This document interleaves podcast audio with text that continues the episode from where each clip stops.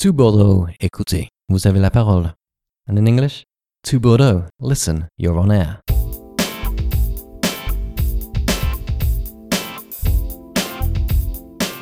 Bonjour à tous, soyez bienvenus dans le club radio Ricochet. Le mois de juin est une période importante pour beaucoup de jeunes taux bordelais. Brevet, baccalauréat, concours. Géant martial, 6,40 de moyenne. Niveau E, tout le monde est d'accord. Un géant martial. Il devrait plutôt s'appeler néant total. Aujourd'hui, nous vous proposons une émission qui va peut-être vous aider à avoir de bonnes notes. Bon, allez un peu de sérieux maintenant.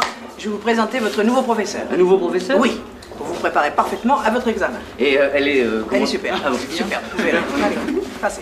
Merci. Allez, allez. Asseyez-vous. Asseyez-vous. Attention. Une phrase va défiler sur cet écran. Répétez-la. ONU, Organisation des Nations Unies, fondée en 1942. Attention. Répétez. Vous ne voulez toujours pas répéter? Si, si, si, si. Voici notre troisième rendez-vous consacré aux mots rares, voire même carrément méconnus de la langue française. Commençons avec la lettre J et le mot Jaffet. J, A, F, F, E, T. En plus, c'est un mot de saison. Un jaffet est un crochet pour abaisser les branches des arbres dont on veut cueillir les fruits. C'est noté Marc-Antoine, la prochaine fois que j'irai piquer des pommes dans le jardin de mon voisin, j'irai acheter un jaffet.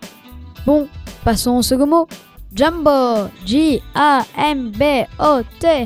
Un mot d'une autre époque, car il était utilisé pour désigner les enfants qui commençaient à descendre à la mine vers l'âge de 10-11 ans. Euh, merci Maël. On va passer à la lettre M avec un mot plus sympa. Le mâche-dru. M, A, accent circonflexe.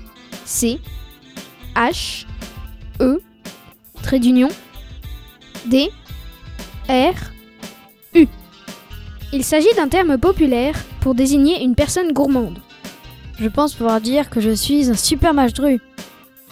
Aïe, je suis désolé Marc-Antoine, mais je sens que le prochain mot va encore casser l'ambiance. Il s'agit du mot Magdelonette.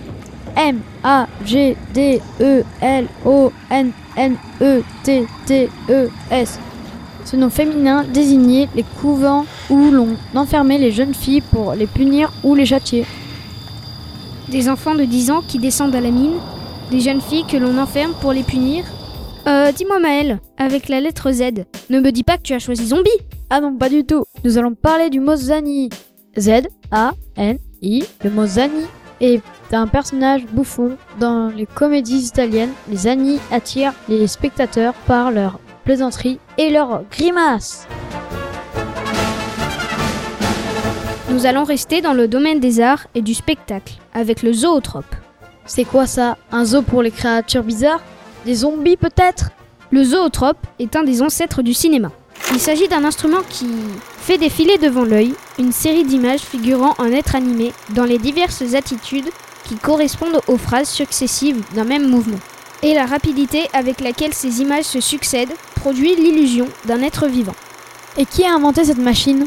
Eh bien Maël, le zootrope a été inventé en 1834 par le Britannique William George Horner et l'Autrichien Stampfer. Le club radio Ricochet souhaite bonne chance à tous ceux qui sont en période d'examen.